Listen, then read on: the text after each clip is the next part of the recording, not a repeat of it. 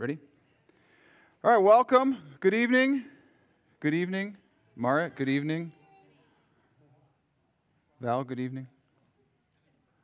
Lakotas, good evening. Welcome. Good to see you. Good evening.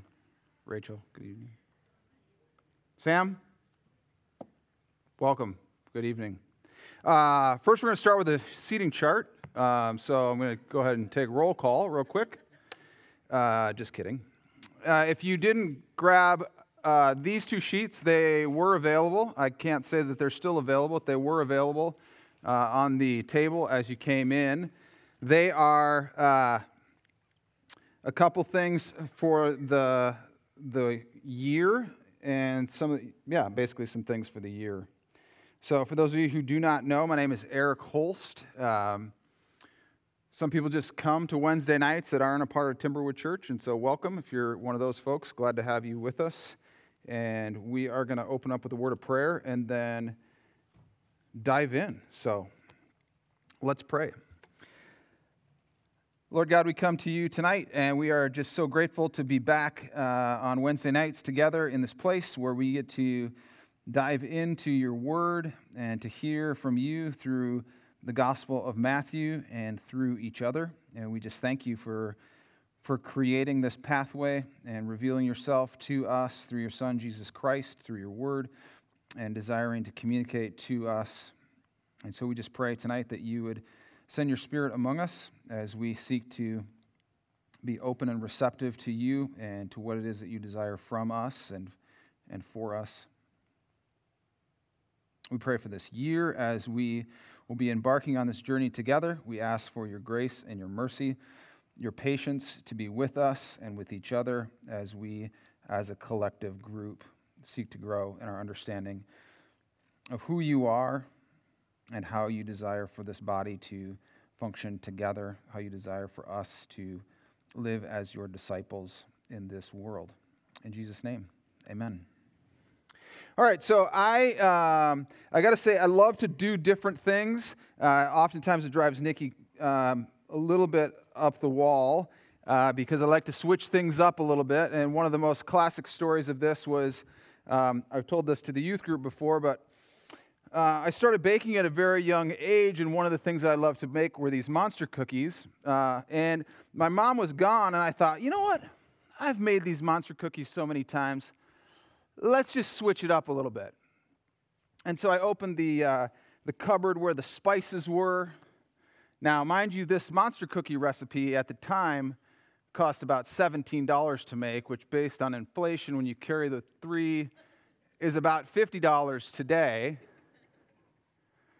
And so I thought, well, maybe one of these extracts could make it better.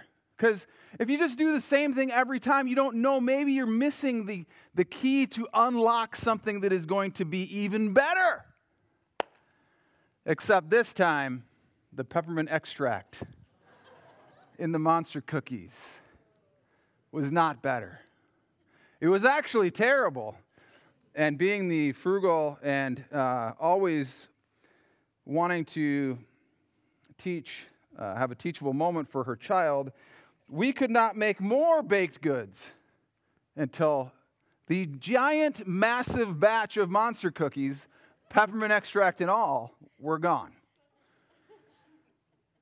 to this day, it haunts me. So, uh, as we embark on this journey uh, around the book of, or the Gospel of Matthew, we're going to try some new things this year and we're going to try some things that might um, might be actually terrible. But we're going to try them together uh, and and we're going to see what happens. And so if we try something and you're like yep yeah, this is terrible fear not. We'll probably change it. And so i uh, encourage you to uh, stick with it and maybe we will unlock something that is quite uh, delightful. So, what are we doing here? Uh, is the first question I have down on my paper. Well, part of what we're doing here is, you know, so often we live in a world of individualism where we sit down to read the Bible as an individual as if God wrote this set of scriptures to us. And so we crack open the Bible and we read the Bible as if God's letter to me is here bound together into these 66 things that we call books. The problem with that is that's never what the Bible was intended to be. In particular, when we look at things like the Gospels, the Gospels were written to a group of people so they would all gather together to listen to the Word of God to be proclaimed amongst them, where then they would exchange ideas around what they were hearing. Sometimes it would be taught on or expounded upon, but it was never done in isolation. So no one sat at home with their tablet of scripture. For one thing, many of the people couldn't read, and it wasn't available to them.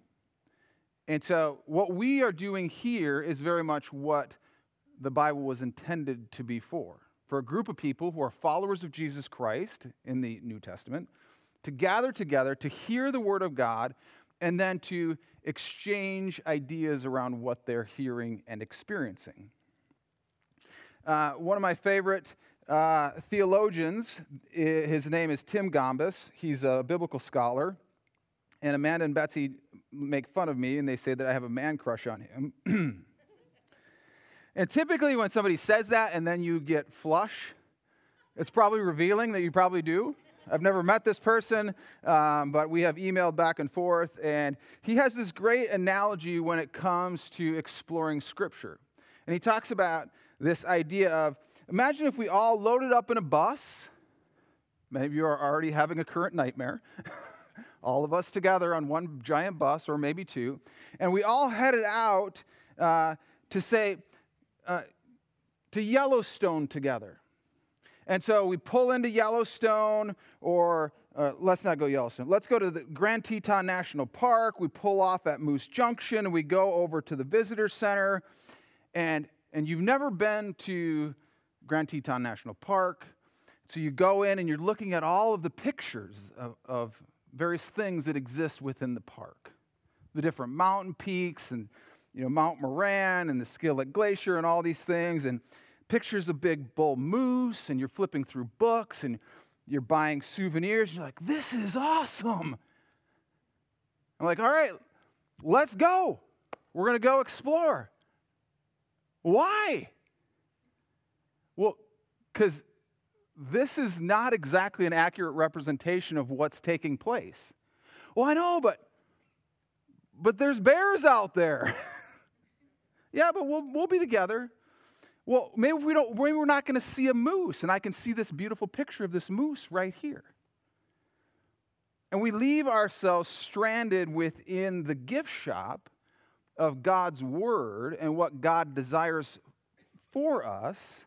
We don't go out and explore the majesty of all that resides out within the nooks and crannies of the national park.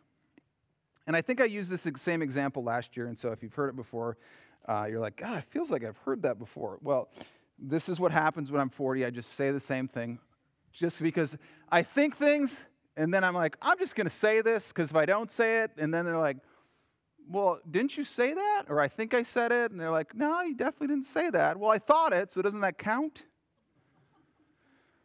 So, what we're going to do is we are all going to go on this journey together through the Gospel of Matthew. We're going to get out of the gift shop and we're going to explore what Matthew is trying to illustrate and communicate to us through his gospel.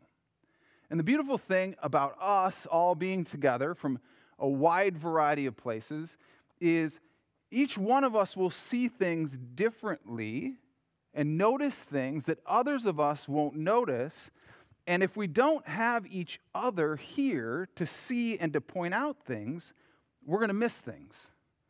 Because we all have certain perspectives and we all see certain things that other people can't see unless we speak up and say, Did you notice that? Chances are we might not have noticed that.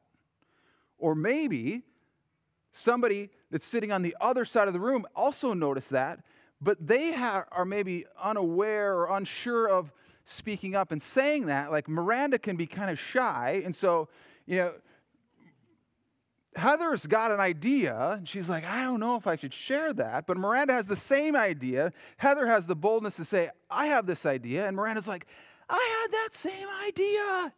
Thank you. So, I know that I am not an expert. I'm not a biblical scholar. Um, I'm not even a, a professional theologian. And so there can be this tendency if I say something, you think, well, that must be the answer because Eric said it. And, and many of you know that's probably not actually true. Maybe there could be a different answer. And so I covet your engagement with some things that we're going to come across uh, to share with the group so that we can see this in the fullest, most technicolor way that God has intended for us to engage with uh, this thing that is called the Gospels. So, if something sticks out to you, or maybe something sticks in you, like, oh, that didn't feel very good, I beg you to, let's try this. Okay,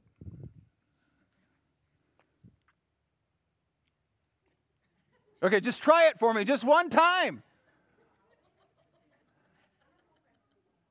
Okay? Can we do it with our left hand? And for all the Pentecostals, maybe we'll do it with both hands. Yes! Okay? So feel free to just, you know, shoot your hand up and say, um, Excuse me, could we go back over that thing about what you just said? Um, so, as we approach the Gospels, or the Gospel of Matthew, um, one of the things that we're going to have an opportunity to do is to uh, look at some of the interchange that exists between the various Gospels. So, when we talk about um, the New Testament, what occurs after the Old Testament in our scriptures, the first four books that aren't, we call them books, but they're not technically books. They're called Gospels, they're representations of Jesus' life. The first three, Matthew, Mark, and Luke, are very similar. And so we, we refer to them as, to, as the synoptic Gospels because they're very similar. And this really awesome book, um, and I know some of you think, can I borrow this? You can't because it's not mine. Um, it lays out how Matthew does approaches things, how Mark approaches things, and how Luke approaches things, so we can compare and contrast. Why does Matthew talk about this particular thing in this way, and Mark represents it this way, and Luke maybe doesn't represent it at all? So we scratch our heads, and then we're like, well, first question, yes, in the back. Why aren't we talking about John? Great question. The bold person in the back. You're all looking. Who is it? They're not there. They must have ducked down. Because John is just a completely different thing. And if you remember back when we went through John, um, now we just say a number of years ago. Because I don't remember when was that, like six years ago, five years ago? Who knows? We all went through it together. Many of us did. Um, John is a different approach to what he is trying to do. So we're going to look at how those things fit together. That's why I printed off this uh, fancy little diagram for those of you who are into diagrams, um, charts, charts and graphs. Um, this comes out of uh, this sweet new uh, book by N.T. Wright and Michael Bird. It's kind of like a Bible dictionary of the New Testament. Um, has some really great things in there, and, and they put together this chart uh, of everything that occurs only in the Gospel of Matthew. So as we come across certain things, you'll see that uh, these are the these only occurred in Matthew, which makes us ask, why did Matthew find it of utmost importance to include these particular things? When, yes? Um, early, I think, I think it's in the Bible. Early bird gets the worm. uh, were there no more of these out on the on the table? Okay. Um, you, all of those that missed that, um, you can come up. I'll get you some after the after the class or after our time together. I thought I had printed a sufficient number, and I clearly hadn't. So sorry for that. Uh, so we have some interesting things that Matthew only talks about, and so we ask ourselves, why does Matthew talk about these things in a particular way? And so we're going to have some fun doing that. There's all these different approaches for us as we come to uh, narrative or as we come to various. Uh, are you guys sharing? How kind of you? Okay, yeah. Yeah, great. Friends, friends not in low places, just right behind you. Um, so as we come to different texts, we come with different approaches. And so often we come with this uh, pickaxe approach where we come to a particular passage or we come to a section of, of Scripture and we're, we get out our pickaxe and our little pan. We try and mine for, for nuggets of gold that exist within the text. Well, Matthew's gospel isn't written to produce nuggets. And so when we go to uh, produce nuggets of gold, it, it's not supposed to do that. Because Matthew is telling us the story of Jesus in a particular way. And so certain things will jump out to you, and you'll say, Oh, yes, that's where that's from. What I want us to do is step back and say, Well, what is happening all around that? So, not just, well, that's a really interesting thing, but why is it interesting and what is it doing within the larger context um, of the verses? Uh, Craig Blomberg, in his commentary, says none of the Gospels is a history or a biography of Jesus according to modern standards or precision in reporting, accuracy in quotation, or nature of materials included and excluded. So when we have Matthew writing this down, he's not trying to write an exhaustive biography of Jesus Christ. He's not even trying to give us the most accurate chronological representation of Jesus' life. I know for some of us, that lands maybe sideways because when we've come to reading the Gospels, we think, well, this is, this is how Jesus' life played out from beginning to end. And if we put them all together, we can piece together how exactly his life took place. Except that wasn't the intention of writing the Gospels. It wasn't intended, Matthew's not writing to give us this factual representation of a biographical presentation of the life of Jesus. What he's trying to do is communicate and bridge the gap from a Jewish audience who has come to follow the Messiah and give them a lasting understanding of what Jesus was doing while he was here on earth and through his death and resurrection and so that they can remember who Jesus was and what it means to be a disciple. And so when we, when we have challenges with what we deem as an accurate or inaccurate representation of, you know, it's, Mark says it this way and Matthew says it this way, so who's right and who's wrong? Well, they're writing for different reasons. And so we're going to come across some of that, and it make, make, might make us feel uncomfortable, and that's okay. Because what I want us to start with is how Matthew starts and ends the gospel that he has written. So it starts like this. In 123, you can certainly open there if you'd like. Behold, the virgin shall conceive and bear a son, and they shall call his name Emmanuel, which means God with us. So that's at the very beginning. He's starting us with the reality of Jesus coming, meaning that God is going to be with us.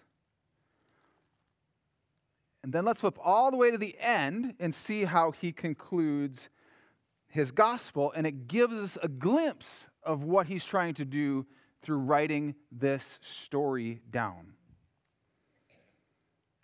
So, way in the end, in 10 and 28, the very last verse, Jesus has risen, he's given them the Great Commission, and these are the words of Jesus.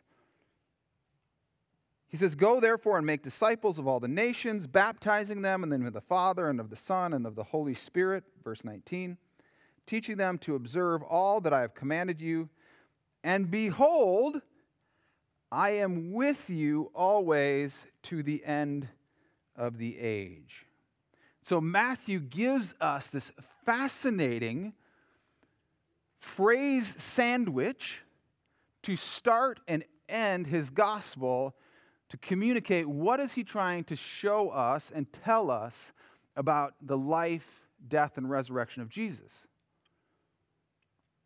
that we want to know that God has come to be with us, He has been with us, and He will be with us forever.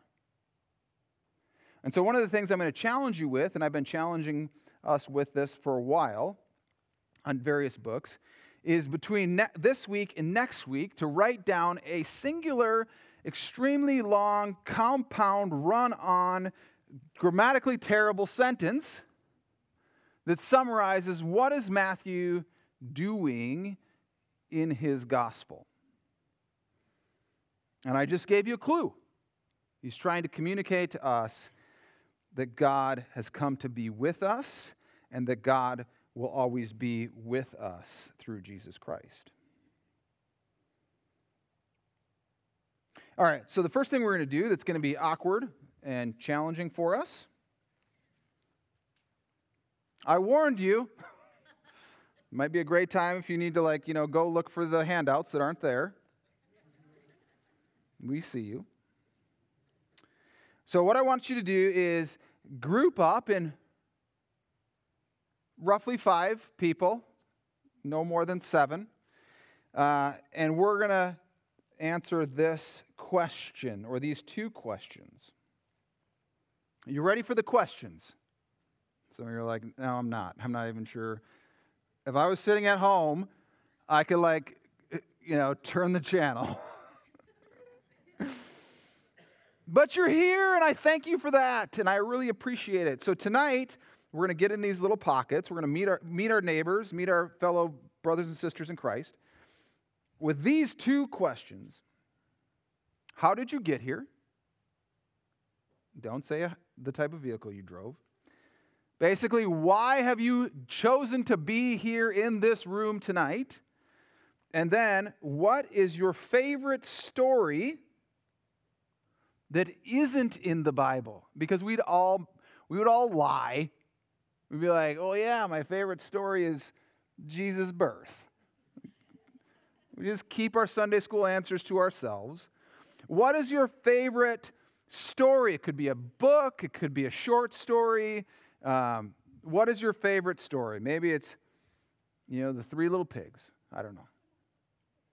All right? So group up, five to seven people or less. If you want to go less, don't go more than seven. Introduce yourselves.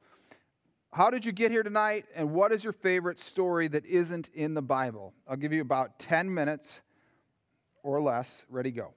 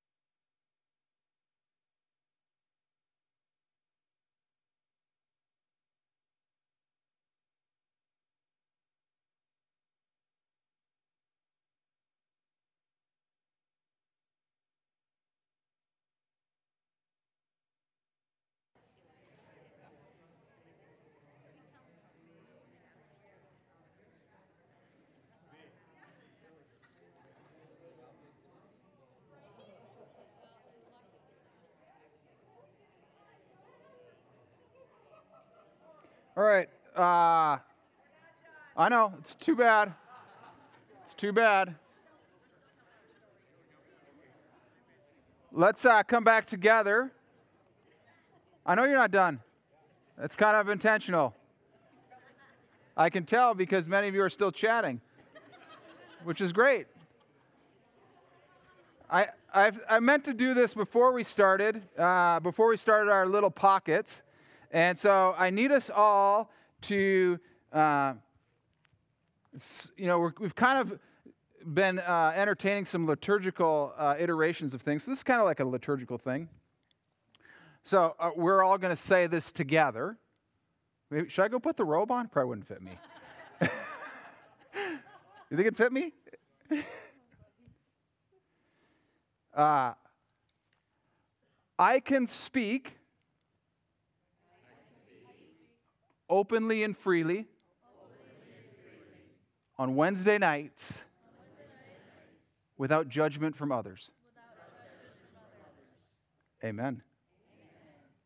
Do you, do you notice one of the greatest critiques of Wednesday night discussion groups is somehow when we leave this space and you are, um, it says M on your driver's license, your tongue is somehow cut off. So that when you sit down in another place, you're like, So may we just hold all of our discussion in here because you all spoke very openly and freely. You're not done. You, that's the point, is so then you can continue. It's like when you sit down to a great meal, you just say, I didn't finish this, but I'll get to eat it later. And that'll be, I never do that. All right, so let's continue. Um, so let's talk about kind of what we have here at the beginning. Uh, Matthew was the Gospel of Matthew was was really what the early church lived on, and was it was circulated openly and widely, and it it was heavily Jewish. And one of the things that I want to challenge you with, you're like, okay, all this homework already? Yep. So we've got the sentence thing. Uh, and we've been trying to, we were trying to prep you for this with the whole month of listening to Matthew. Um, each week, I want to challenge us with a spiritual discipline. This week's discipline is going to be sit and read or stand and listen. I mean, you could stand and read, stand and walk and listen to Matthew in one continuous time frame. So, sit and read or maybe you and somebody else, or maybe you and your new friends can finish your discussion and then you can read to each other. Carla's like, yeah, that might be kind of fun. Because, again, the, the early church would have not sat and read this by themselves, and they certainly wouldn't have sat and read one chapter at a time. They would have sat and really bathed in the totality of what the narrative is trying to do. So, what I want us to do is, in the next week is either sit and read, or I love to uh, walk and I love to listen and walk because I'm an auditory learner and so I can hear things. Because when you listen or when you read, you're going to start to see things that jump out and see these things. For example, the, Jew, the heavily Jewishness of Matthew comes out in phrases like we see in 122. 122, he says, All this took place, the birth of Jesus, to fulfill what the Lord had spoken by the prophet. And then he gives the verse that we read before. And then in 2 5, they told him in Bethlehem of Judea, for so it is written by the prophet, and you, O Bethlehem, in the land of Judah, are by no means least among the rulers of Judah, for from you shall come a ruler who will shepherd my people Israel. And then in 215, and uh, remained there until the death of Herod. This was to fulfill what the Lord had spoken by the prophet. Out of Egypt I called my son, skipping ahead to 17. Then was fulfilled that was spoken by the prophet Jeremiah. And so Matthew is making direct allusions to the Old Testament, direct references to the Old Testament, because he has this predominantly Jewish audience that would have known their Old Testament and when they hear these things, they're like, oh, that's right. Oh, yes. Connecting these dots to understand who Jesus was and what he was doing while he was here on this earth. And so that's this, this theme that we're going to continue to see throughout the book uh, or the Gospel of Matthew. I'm going to try. I'm going to try as best I can to not say the book of Matthew. I'm going to say the Gospel of Matthew. So, the challenge is when we sit down and read one chapter, we don't see how these themes are repeated uh, throughout. We don't catch uh, all of the Jewishness that takes place within the Gospel of Matthew. So, who wrote this book? well, you say, of course, Matthew. Well, you know, we can get into some of the minutiae and, and uh, questions around who would have written this and, and why are they saying Matthew and you know, if Matthew's the one that's writing it, why is his call to be a disciple not until much later in the gospel? How would he have known these things if he wasn't there when he doesn't get called until later? Um, one of the interesting things when we look at biblical interpretation is if, if we were to write a book where we were the star, chances are we would paint quite high view of ourselves. Because why would you write a book or a, or a story disparaging either yourself or the group that you're affiliated with? And so Matthew is not doing any sort of self aggrandizing throughout uh, the gospel. You know, he's a tax collector. That's going to be a, a group of people that doesn't get a lot of great press throughout the narrative. And so if it wasn't Matthew, who was it? More than likely, it was Matthew because of many of these different things um, his Jewishness, his own technical skills that he would have had as a tax collector and writing things down and being able to do those types of things. And so there really, there's some kind of like interesting conversation, but most of the people that are doing that are doing it to create interest, to keep their jobs as biblical scholars. Because if it's like, well, Matthew's the, the writer, yep, okay, we all agree. Like, I got to have 30 more pages on authorship in this commentary. What in the world? So we can all mostly agree on that. Where is he writing this gospel to, or where is he writing this gospel at, or where is he sending this gospel to? Most likely, he's sending it to Antioch. We see Irenaeus um, write this in 175 he says Matthew also issued a written gospel among the Hebrews in their own dialect, while Peter and Paul and Mary, no, Mary wasn't there yet, were preaching at. I'll give you permission every time. It might be really stupid, but if you're like snickering, just laugh out loud. It's fine. While Peter and Paul were preaching at Rome and laying the foundation of the church. So Irenaeus in 175 is writing, giving Matthew the credit for this gospel. Seems to be the case that a source that is that close to the dating of this gospel probably knew who was the writer of this gospel. And then we look at timing, probably in the 70 to 100 range. Most likely, Mark was, yes?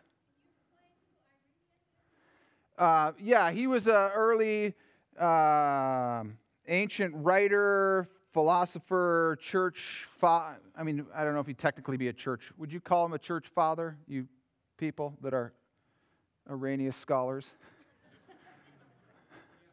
yeah, thank you.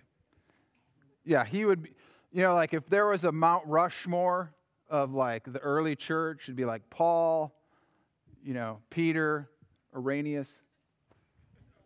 no. I'm just kidding. So yeah, he would have been writing in the in he lived I think his he his birth date was like 135-ish. So he was an early church father who's writing at the time um, and creating supplemental stuff for the church. And so he references Matthew's gospel. Uh, did I mention that I'm not an expert on Irenaeus biblical scholarship? Um, thank you for the question. Appreciate it. When we look at the structure of Matthew, uh, most people look at the five sermons that exist.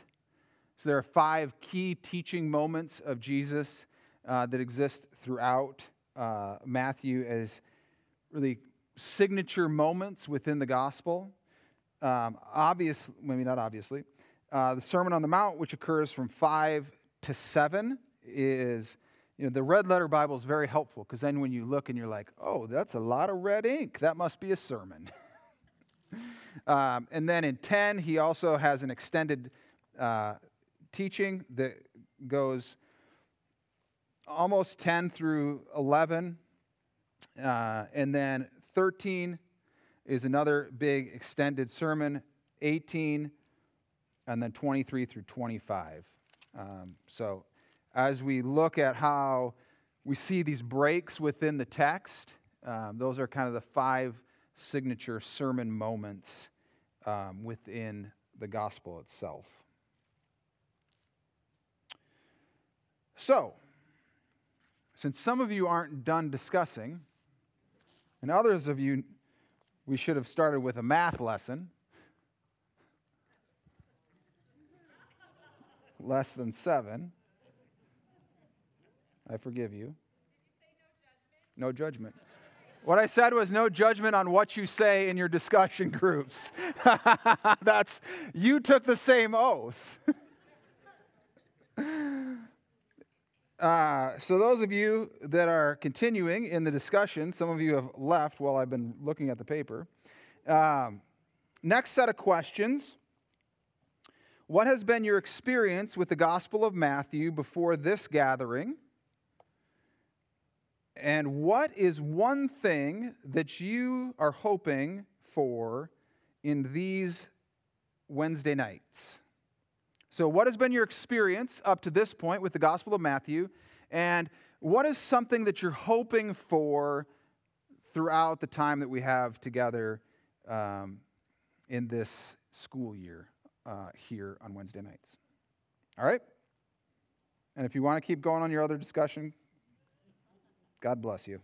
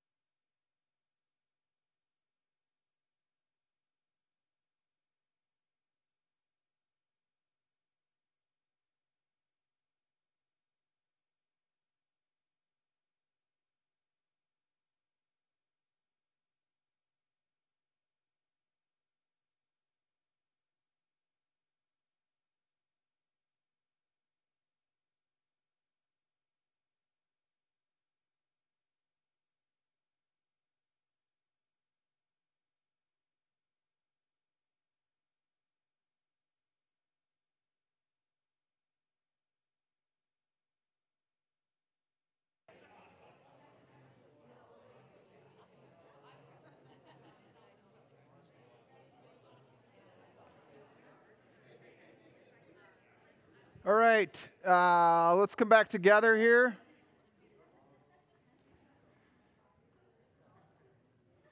Um, who else didn't get the sheet with the, the specific Matthew things that still wants one? Anyone? I think I got everyone. Okay. Uh, one of the things that, that I think is important or interesting for us to, to point out as we begin are some of the key themes that we're going to see throughout the book of Matthew. And hopefully, as you read and listen, read or listen uh, as you're going, you'll start to pick up on some of these things. When I think it was the second or third time I listened to the to Matthew, I started to notice one of the themes that Matthew uses in driving the narrative is very specific uh, time signatures or um, action signatures that are related to time. So, for example, when uh, Jesus calls the, some of the disciples, they immediately go and follow him. Things happen immediately. And he also says, and now regularly. So he's trying to move the story along by using some of these time signatures. Also, what you're going to notice, hopefully, is at the beginning, we're going to move very quickly throughout big swaths of time. And then as he approaches, as Jesus approaches Jerusalem, except for the Sermon on the Mount, I get that, two chapters of one sermon. Uh, as he gets closer to Jerusalem, we're going to slow way, way, way down. And so the, the end is going to be a number of chapters, but the amount of time is actually going to be very slow within the narrative. Matthew's going to do that to draw our attention to what is happening and the importance of what is happening. So pay attention to that as, as some of the key themes. Also, um, one of the key themes that we're going to notice is this contrast of groups. So he's going to he's going to lump whole swaths of people together as if they are one character within the narrative. So when he talks about tax collectors, when he talks about um, you know O ye of little faith is going to be another theme, but it is a theme about a large group of people. And so groups are going to function as whole uh, characters, even though there's multiple uh, groups of people.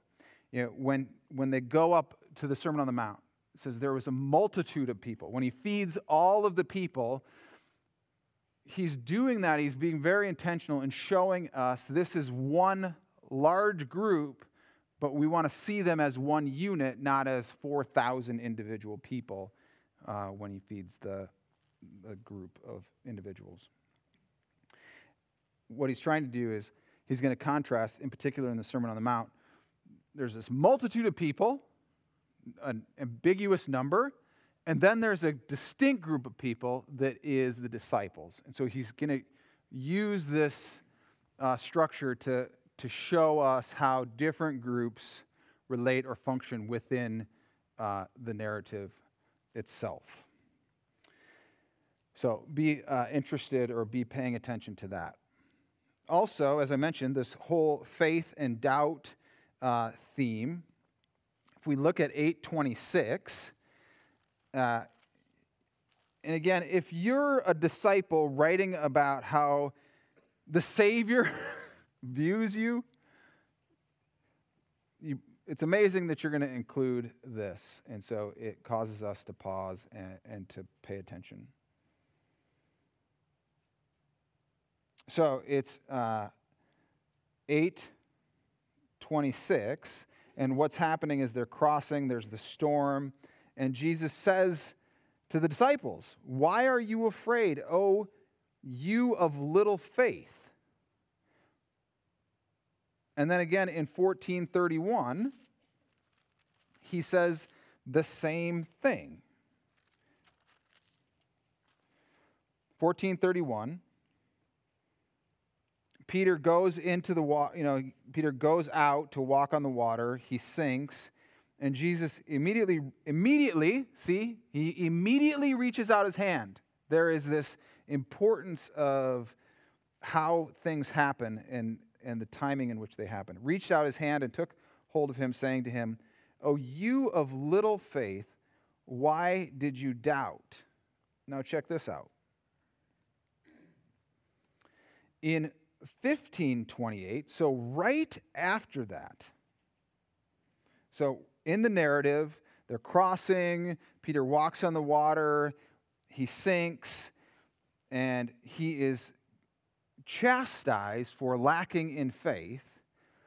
Then we get this Canaanite woman right in right after that within the narrative.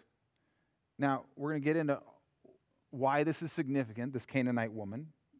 Needless to say, she's not real high on the social c- category within the Jews, uh, in the view of, of Jews uh, at the time.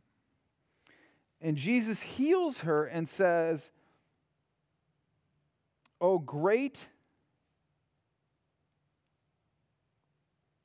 Where am I at? 28. Jesus answered her, O woman, great is your faith. Be it done for you as you desire. Oh, great is your faith. So check this out. We have Peter, who is chastised for lacking in faith, and we have this Canaanite woman who is like the opposite end of the spectrum from a Jew like Peter, and she is being commended for her faith. So Matthew is trying to paint these pictures of how people are relating to the Christ, whether they be the people that are supposed to relate to him, the Jews, or the people that aren't supposed to relate to him, like a Canaanite woman, and how their faith is lived out within uh, the story. Likewise, uh, sorry, we skipped over it. Back in 922, we get the same uh, commending of a person's faith. Now, notice in 826, the disciples are chastised for their lack of faith. And shortly thereafter, who is commended for faith? A female. Jesus turned and seeing her said, Take heart, daughter your faith has made you well. Now, part of understanding the narrative is also understanding the context in which the narrative resides. We can't, we can't just take it and move it into our context today, which we often do. These individuals that Matthew is bringing forward into the narrative have very important functions. And so we're going to have to move ourselves into understanding why is it such a stark contrast that Jesus is referencing the chosen ones, the disciples, and their lack of faith, and then Matthew chooses to highlight these females and how their faith produces these amazing things. So those are some things, some themes that we're going to be exploring.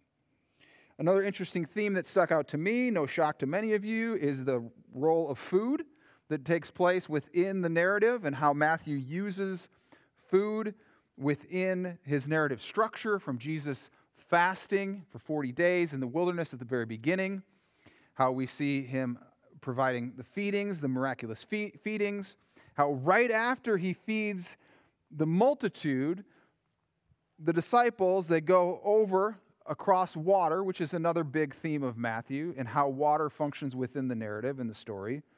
They go over and they don't have any food. They're like, Jesus, we're hungry. Like, did you just. You've missed the part about like me producing these miracles and providing food. And so we're going to see uh, how food functions as a theme how the fruit of trees is going to also function within the, the, uh, the theme of food uh, within uh, the overall structure. As I n- mentioned briefly, water plays a key role and is a theme that will uh, happen throughout the story. And then maybe the biggest theme that happens within uh, the book, well, maybe the second biggest theme, is the number of healings that take place and when they happen, how they happen, to what level they happen, and who they happen to. So, again, as you're reading or listening, notice how many healings happen. Notice who is healed, and notice how, to what extent they are healed. Um, so, you're going to want to pay attention to that as we go as well. The last one, and uh, one of the commentators, uh, France, points out that fulfillment is, again, probably the key theme for him uh, within Matthew. As we mentioned, Matthew's Jewishness and the fulfillment of scriptures. And so we're going to be talking about that throughout, um, throughout our time together. The use of uh, Christ as a title happens 17 times within, within Matthew's uh, gospel happens right away.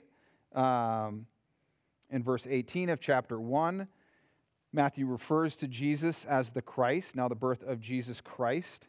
Again, we've said this before Christ is not Jesus' last name. so, yeah, it's not like Jesus Christ as if that's his last name. It's Jesus the Christ. And then in 1616, we get uh, the big declaration. Jesus says, But who do you say that I am? Uh, 16, 16, Simon Peter replies, You are the Christ, the Son of the living God. And Jesus answered him, Blessed are you, Simon Barjona, for flesh and blood has not revealed this to you, but my Father who is in heaven.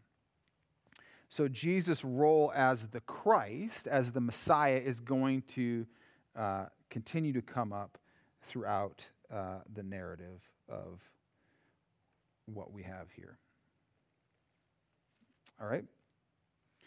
Um, one thing I, I want to, again, reference uh, out of this book, talking about themes and the importance and what Matthew is trying to do, um, the writers say this. Finally, Matthew is quite clearly offering a manual for discipleship for a church living as a minority group in a hostile majority culture. So, this manual for uh, discipleship. And then they say at the end of this section on Matthew Matthew's story is jolting, convicting, heartening, and above all, demanding if Jesus' followers take it seriously. Matthew's story is jolting, convicting, heartening, and above all, demanding if Jesus' followers take it seriously.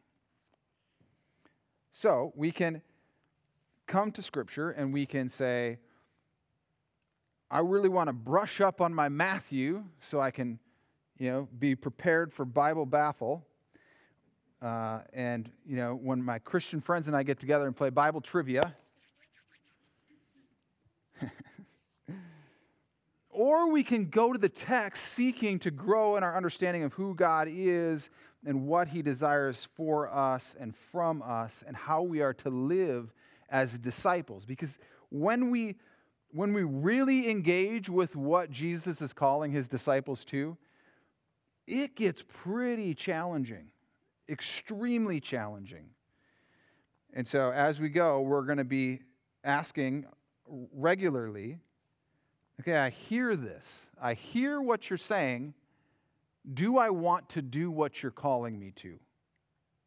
And so Jesus, right away, that's why Matthew, I think in so many ways, places the Sermon on the Mount at the beginning, because you get through the first part of the Sermon on the Mount, you're like, yeah, maybe I'm not maybe I'm not interested in living up or living into the, what Jesus is calling uh, me to. So, one more question for your uh, time of discussion. And maybe you'd say this is two questions, but it's in one sentence with one question mark. what is one question that you have about the Gospel of Matthew and Wednesday nights this year?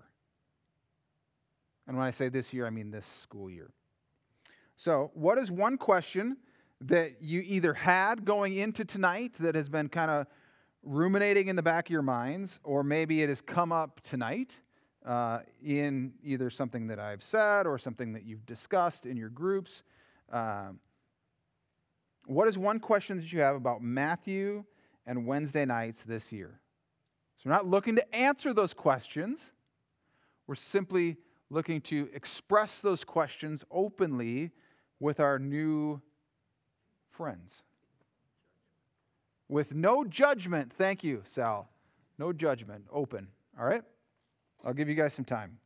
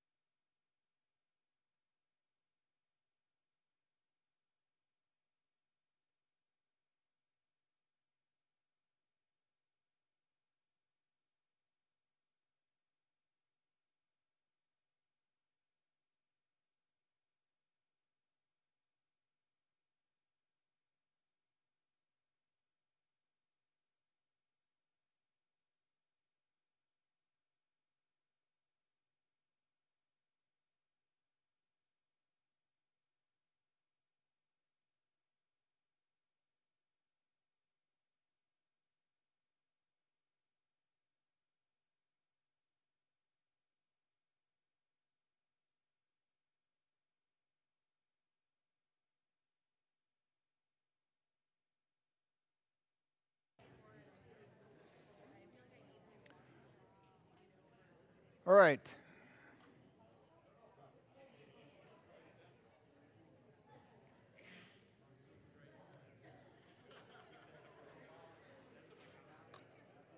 Let's uh, come back together. You're welcome. Um, anyone feel feel uh, so bold and confident as to share maybe a question that came up from a friend of yours? Yes, in the back. Thank you.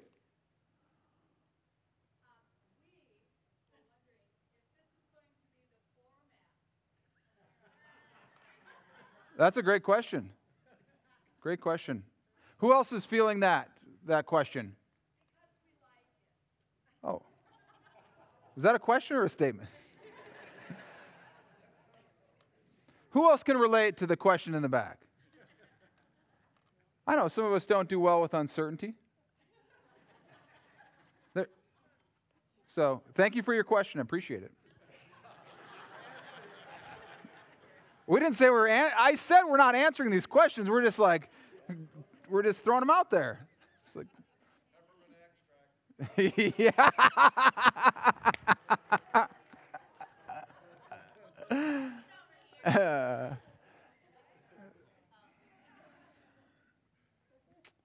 yeah. We're going to try some new things.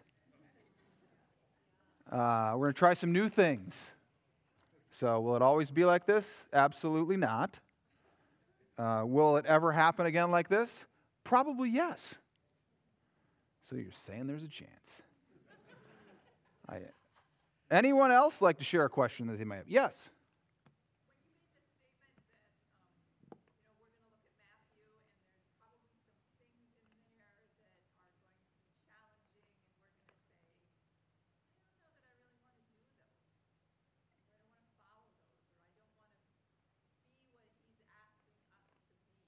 Yes.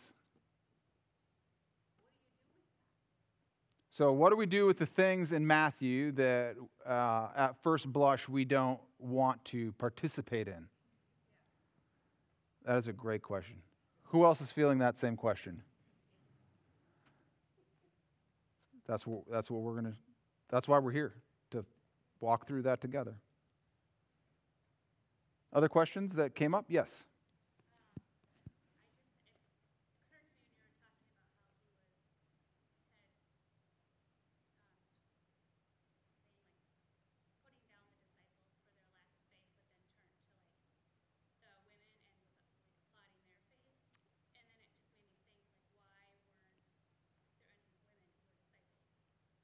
So, why, the question is, why weren't there any women that were disciples?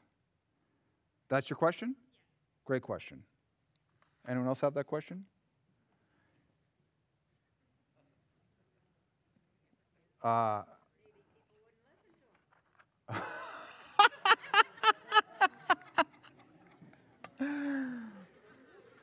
Maybe people wouldn't listen to them.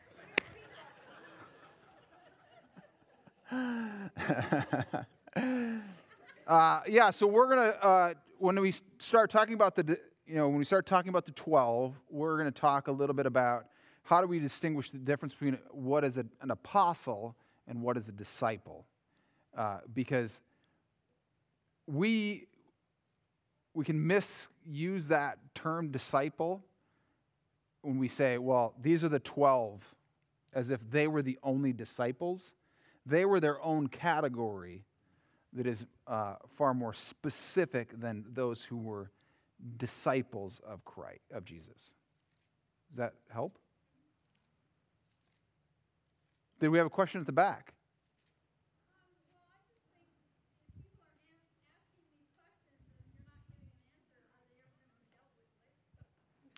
Are these questions ever going to be dealt with later?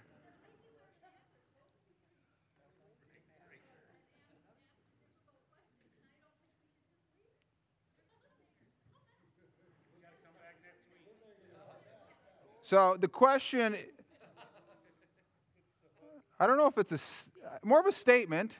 Um, how dare you not answer the valid questions that have arisen from the group? Amen. So, what I hear you saying is you're afraid that I may forget.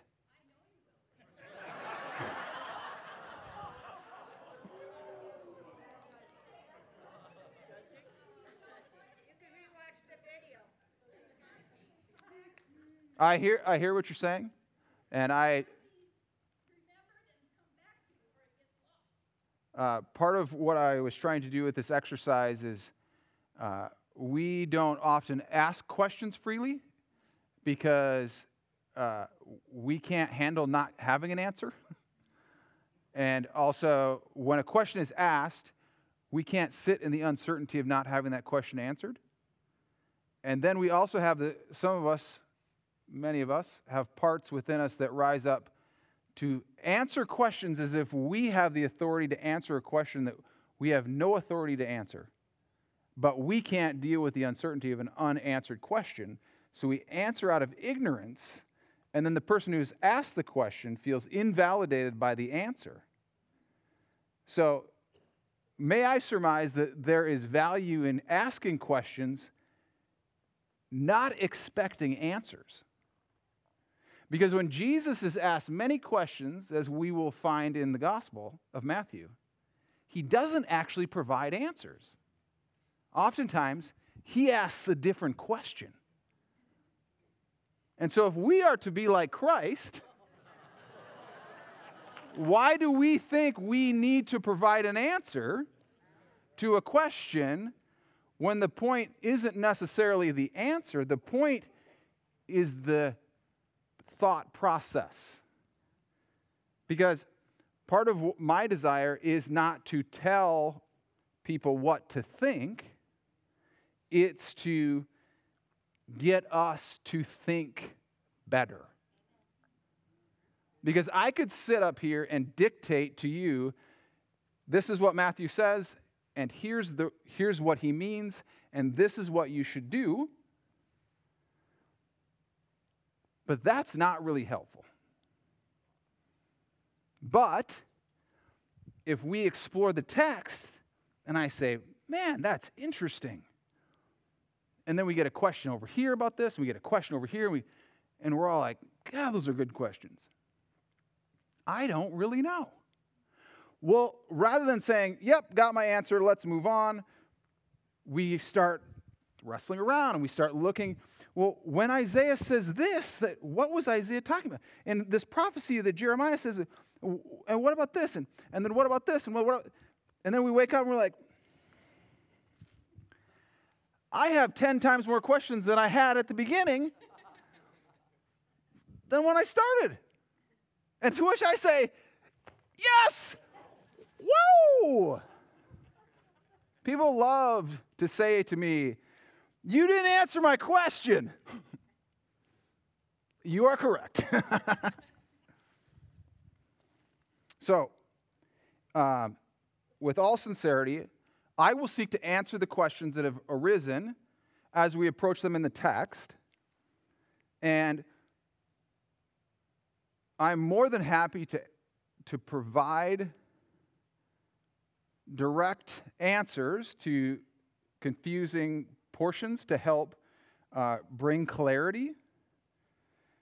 I may choose to not answer questions, and when I choose to not answer a question, I'm not seeking to be evasive. I'm seeking to provide an opportunity for spiritual growth and intellectual growth and communal engagement around the questions that will arise. Does that help? Okay.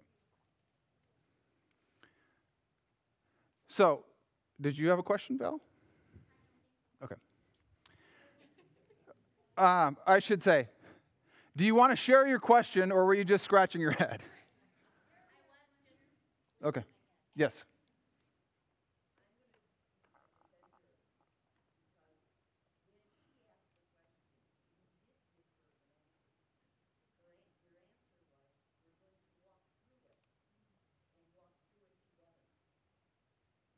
Yeah, I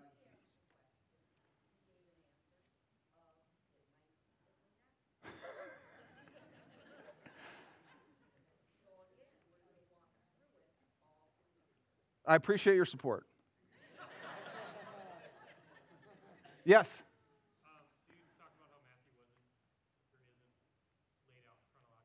Yes.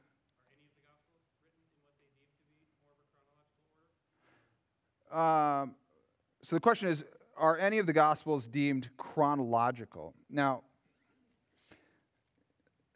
Mark is the most streamlined gospel in that respect. That's why often the idea is that Mark was the first gospel. Part of that is to cause us to pause and not say, you know, this happened, then this happened, then this happened, then this happened, in this exact order, because that's not the point. Um, so, for us to deem with great certainty that, you know, Jesus walked to this place, and then he walked to this place, and then he walked to this place in that specific order, how would we ever know? In a really like solid, factual way. But Mark is seeking to do that in a little more concise way. Um, so, all right, so uh, yes, last question.